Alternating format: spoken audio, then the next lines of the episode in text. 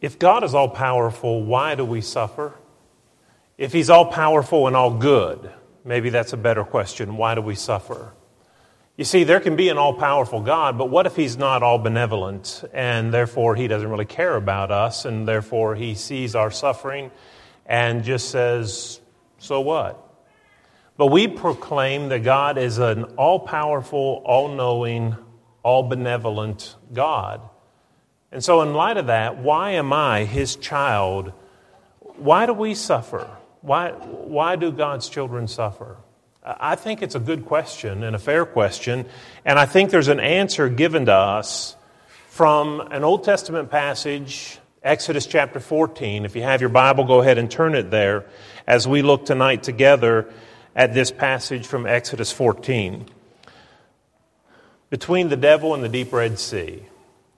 There's an occasion in the history of Israel where Moses led the children of out of Egypt, and uh, they found themselves in a very precarious situation.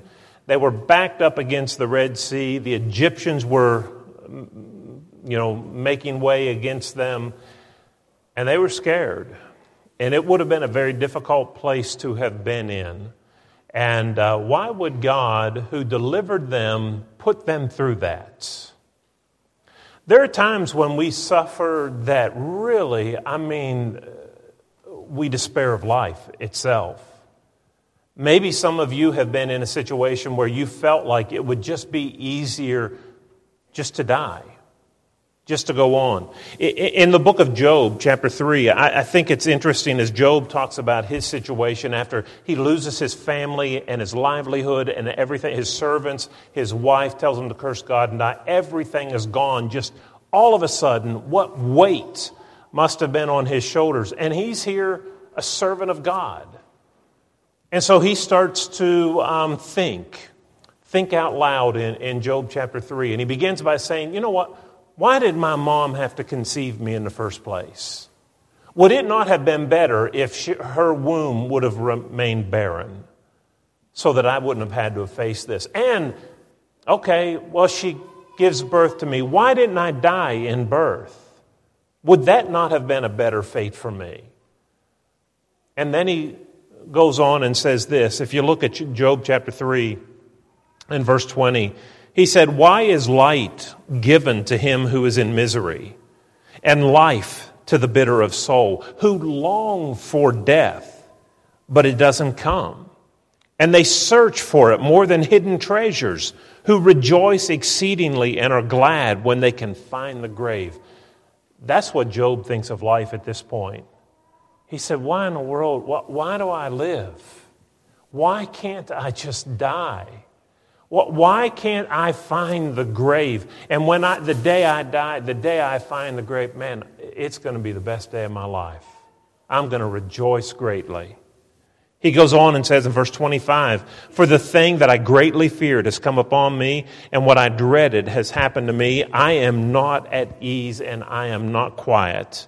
I have no rest, for trouble comes. Here's a man who is a faithful child of God and he despairs of life because of the circumstances that he found himself in, eh, found himself in. And he's wanting to know, God, why? Why am I suffering like this? Why are you allowing me to go through this and put me through this? And the same question can be asked in the context of Exodus 14. And I want us to look there because what I see happening to the people of Israel as they escape Egyptian bondage might give us insights as to why we suffer. And maybe even give us some perspective so that when we do suffer, we don't suffer and despair. We suffer with purpose and, and can make good come of it. So let's look at the story in, in Exodus chapter 14. And we'll begin with this that God had a plan. You remember he raised up Moses and he found him in the wilderness and uh, he spoke to him in that burning bush and he said, I want you to go to Pharaoh and tell, them, tell him, let my people go. He had a purpose for, Pharaoh, for Moses to be the deliverer, and this all finally comes about. There's plagues and, and all the, the things, and finally Pharaoh says, Go. And Moses leads the people away. But he's not leading without God's direction. God specifically tells him in Exodus 14, verse 2, he tells them where to camp. And what he told them to do and where he told them to camp, there are a couple Egyptian strongholds to the north of them. To the west is the, the Red Sea. To the south is desert. And here come the Egyptians to the east. They're boxed in, there's nowhere to go. And they are angry. You see, their firstborn has just been killed. Pharaoh had allowed them to leave out of frustration and, and let them go. But now his heart is hardened and he said, Let's get them back. And uh, I don't know. You know, we can read these stories and we miss the, the fear and the emotion that had to have been wrapped up in those situations. But imagine yourself being an Egyptian, having no military, having no army. You're just out there in the middle of nowhere with the things that you grab together. You've been slaves for 400 years and, and you, you haul your, yourself over here, and the enemy's coming and they're angry and they're coming with chariots and it's not going to be good. And there's nowhere to run, there's nowhere to hide. There's wilderness to the south where you die. There's the Red Sea here. There are these Egyptian places up here. There's nowhere to go. You're boxed in. Why is this a part of God's plan? Why didn't He deliver His children of Israel right away in a way that gave them peace, you know, and security? The answer is in verse 4. Listen to what God says in, in verse 4. Then I'll harden Pharaoh's heart so that he will pursue them, and I will gain honor, and I will gain honor over Pharaoh and over his army, that the Egyptians may know that I am the Lord. And they did so. You see, God had a purpose. God wanted to show Egypt that He's in control and that Pharaoh may claim to be all that and more. He's nothing when compared to God. And so God put His children in a very difficult situation and said, Listen, the reason I'm doing this is so that I can use this as an opportunity to show the rest of the world that I am God, not Pharaoh. What if when we suffer, we could have that understanding that maybe why I'm suffering is an opportunity to demonstrate to those who are onlookers that God is God and that He loves me and that He is all powerful and that little things like sickness and, and death and heartache they don't destroy my faith. What if I could view the hardships that come my way as a tool in the hand of God to demonstrate to other people that there's reason to be a child of God? There's hope and security and trust when circumstances are awful. What if that's what God's wanting to show through your life and through your circumstances that you would never choose for yourself? And they're hard and sometimes they cause you to despair. Wouldn't it help you if you realize that God has a plan and that He's using that to bring about His glory in the long run? And that it's not just a, a circumstance that is out of everybody's control, but it's part of God's eternal plan behind the scene. But that's what is taking place here. God calls the children out to a very difficult place. And as they're seeing the dust rising and kicking up as the army approaches, man, that had to have been terrible, terrifying. Husbands thinking about what will happen to their wives and thinking about what will happen to their children. It must have been a time of uh, unease. Well, let's look at how the people reacted to God's plan. In Exodus 14 and verse, well, verses 10 through 12, we see that as Pharaoh grew near, the children of Israel lifted their eyes, and behold, the Egyptians marched after them. So they were very afraid, and the children of Israel cried out to the Lord.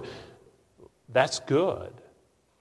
Here, the children of Israel, they're back up against the Red Sea, they're, they're camping, and they look up and what? They see the Egyptians coming. I don't know if they saw the, the plume of the dust across the desert, but they see the enemy is coming, and they know there's nowhere to go.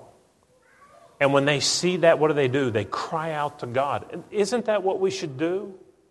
When difficult times come our way, when, when we're placed in a very difficult, and we don't know how to fix it, lift up your voice to God. Ask for His help, ask for His guidance, ask for His strength, ask for His peace. Cry out to God. That's what they did. But they didn't stop there. They cried out to God, but look as you continue to read. Verse 11. Then they said to Moses, because there were no graves in Egypt, have you taken us away to die in the wilderness? Why have you so dealt with us to bring us up out of Egypt? Is this not the word that we told you in Egypt, saying, Let us alone that we may serve the Egyptians? For it would have been better for us to serve the Egyptians than to, that we should die here in the wilderness. All right, they started out great. Oh no, look it's the Egyptians. What do we do? Lord, help us. But they didn't stop there. They cried out to God, but then they cried out against Moses. And they shouldn't have done that. It wasn't Moses' fault. Moses was doing precisely what God told him to do. He's just their leader and leading as God. You know, sometimes we, we hurt the people that are trying to help us. I told you this before, but when we were living in Glasgow, I, I, I, had a dog that got hit by a car and its leg was broken, and I went out to try to help pick it up, and that dog bit me. It was my dog. You know why it bit me? Because it was in pain. And, and you know, hurt people hurt people. And that's what happens. And, and that dog was hurt, and, and so it lashed out. And these people are hurting, and not only do they cry out to God, which was good, but they lashed out against Moses, and they accused him of all kind of things that just weren't true. They, they made up a case against Moses that just wasn't valid. It wasn't better to serve them, the Egyptians in Egypt. It, it was, they had been delivered, and they're wanting to go back. Let's learn to be like Jesus. You know, in 1 Peter chapter 2 and verse 21, there's that passage that says that we should walk in the footsteps of Jesus. Now, we can use that in a broad context, and that's really not what it's talking about in the broad context. In the media context, he's talking about suffering. We need to do what Jesus did when we're called upon to suffer. And what did Jesus do? He opened not his mouth. He didn't rail on anybody. He didn't, he didn't say words that he later regretted. He, he, he kept his mouth closed. He didn't lash out against anybody. But he did cry out to God for help. We need to learn that. We can see from their mistake, you know, what they did or what they started to do, that was great. Call out to God, great, do that. When you're called upon to suffer, understand it may be a part of God's plan. Sure, call out to Him for strength and comfort and peace and assurance. But don't lash out. When you're hurting, don't lash out to people that probably are the people that are trying to help you. And then look at the third thing in this story there was God's protection. God had a plan. And he didn't intend for all these plagues and this whole movement of these people out into the world. He didn't have a plan that that would just all go defunct right there. He's going to take care of them. He didn't do all that for nothing, just to buy a couple months and then have them all destroyed in the wilderness. What was God's plan? Again, look, uh, you know, as you go through verse 13 and through really the rest of the chapter, he says again, I'm going to be glorified in this event. There are people that are watching. The nations are watching.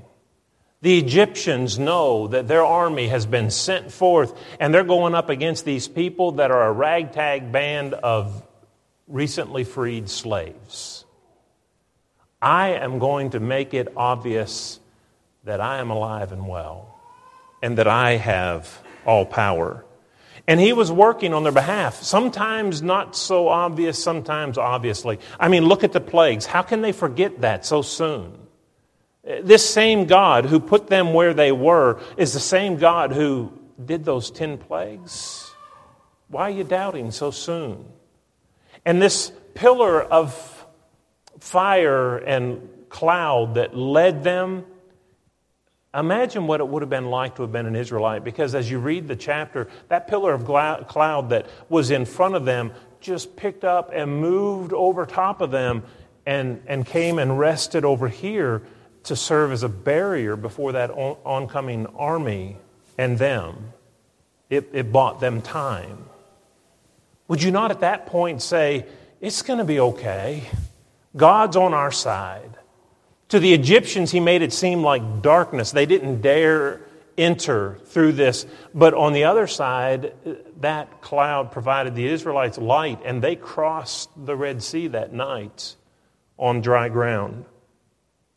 And uh, he, he slowed their progress by knocking the wheels off the Egyptian chariots wouldn't you, if you were an Egyptian, having gone through 10 plagues, and then there's this pillar of cloud that just kind of camps right in front of you and dares you to come on, and then your wheels start falling off your chariots? Wouldn't you be thinking, hmm, I, I don't know if I want to do this? But God had a plan, and He was going to protect them. Even though it didn't seem apparent to them how that was going to all shake out I mean, they're in the middle of a difficult place. They're between the devil and the Red Sea. How's God going to fix this? They didn't know. But surely there's enough evidence to see that God will take care of his people and had a plan to do so. Can we not have that kind of confidence and trust in God today? Can we not see the character of God as it's illustrated to us time and time again in Scripture and know that even though I'm circumstances that I really do not like and I don't understand, I still trust God. It's going to be okay. Oh, it may hurt a while and it may drive me to my knees and I might cry out to God for help and peace and comfort, but it's going to be okay. That's the way we need to view our lives when difficulties come. There are times when Habakkuk, well, Habakkuk chapter 1, in, in Habakkuk chapter 1, uh, beginning in verse 2 through 4, you know, he says, How long, O Lord? How long are you going to let this wickedness proceed? How long are you going to turn your ears to those who are crying out to you? The same thing in Revelation 6 and verse 10. How long, O Lord, how long until you avenge our blood? There are times when I don't understand the plan of God. And I find myself in the middle of difficult circumstances, but can I not learn to trust Him? That's what these people did. And then notice after God delivers them, you know, they cross the Red Sea. We know what happens. The Egyptians tried to cross too. The waters fell back over them, and uh, they're delivered. And they see the power of God, and so do the nations. And it they were put in a difficult position to demonstrate to the world that God is God. It was worth it at the end of the day. God is glorified. The people's reaction, look at Exodus chapter 14 and verse 31. Then Israel saw the great work which the Lord had done in Egypt. So the people feared the Lord and believed the Lord and his servant Moses. When you come through a trial, and you see God's faithfulness through it all, and sense and meaning, you can sometimes get your arms around it. We glorify God. Let me just say this. When, when, you're called upon to suffer, when things happen in your life that just, you know, drive you to your knees, don't curse God. Don't doubt God. Don't think that He doesn't love you. Rather, look at what has happened through the context of you being used as an instrument in the hands of God to demonstrate to others that God is good and that He is powerful. And faith can sustain us in the midst of all circumstances. A.W. Tozer wrote a number of years ago, and I've always remembered reading after I read what he said, but he, made, he used an illustration. He said, The hammer is a useful tool, but the nail, if the nail had intelligence and could speak, the nail would tell you that it is nothing but a relentless opponent that takes every opportunity to bash its head in and to pound it down into the wood to where it's not even seen. But Tozer said, if only the nail could see that the hammer is held by the carpenter, the architect, and that with each stroke there is purpose and there is intent and it's not random and that it's being beat into place to create something in the mind of the, the builder that will have purpose and usefulness and meaning. If the nail could just but see that, it wouldn't view the hammer as an opponent, but it would simply view it as another tool in the hand of the master builder. And I think that's helpful as we undergo trials and heartaches in life. You know, things happen to us and we say, that was horrible. I never want to go through that again. That was so awful. And sometimes we despair and get angry with God. But what if, instead of just seeing the event and the hurt that it brings us, what if we could view those events as instruments in the hand of God? And as he's trying to, to bring into place and create this masterpiece, can we not trust him? That when I suffer, there's purpose behind it. And there's a plan, and God can be glorified uh, amidst the nations. These children of Israel learned in a very difficult way to trust God. They were put in a difficult situation. They did not like it, but they come out on the other side and they praise God and they listen to his servant Moses. I want that to be the way we react to suffering. Let's let suffering that we face in life drive us to our knees. If that's what it takes, let it drive you to your knees and cause you to call out to God. That's good. But don't lash out about, uh, against others. Cry out to God, trust Him, and remember that what you're going through is a, a testimony to those in the world who are watching. Is there really anything to your faith? Can your faith really overcome the world? Right now, there's a woman where is it in Nigeria that claims, you know, a, a, Christian faith, and she won't recant on that and is about to be put to death because of that. Is your faith strong enough to sustain you in the midst? The whole world is watching the faith that this woman has. What do we do when we have hardship come our way? The whole church, the whole world, your neighborhood, the people that know you they're watching. What an opportunity to show what God means to you. That we don't despair, we keep right on going, we keep right on trusting in Him. We call out and glorify His name, and we trust in Him all the more. That's the proper response to suffering. And they didn't do it perfectly, but they end up where they need to be.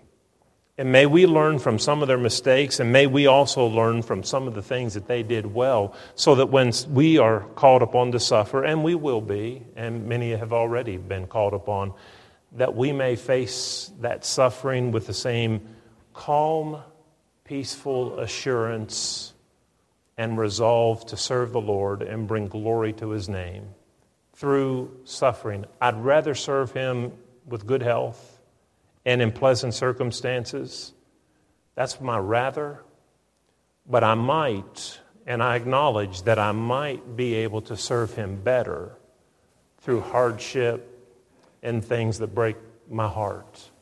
That's not what I prefer.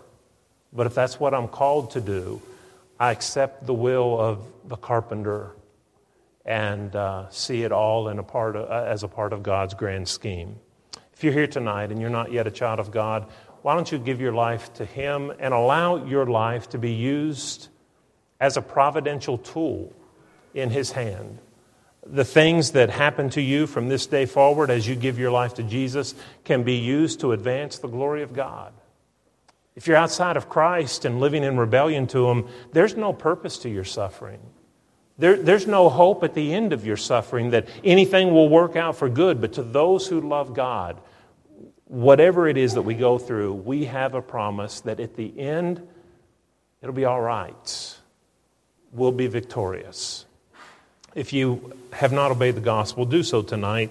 If you're a child of God already but unfaithful, we'll pray with you to the end that you be stronger, more faithful. If you just need to have the prayers of the church. Maybe there's some things going on in your life that have driven you to your knees, and it's time for you not to lash out, but to look up. We'll pray with you if you'll come as we stand together and sing.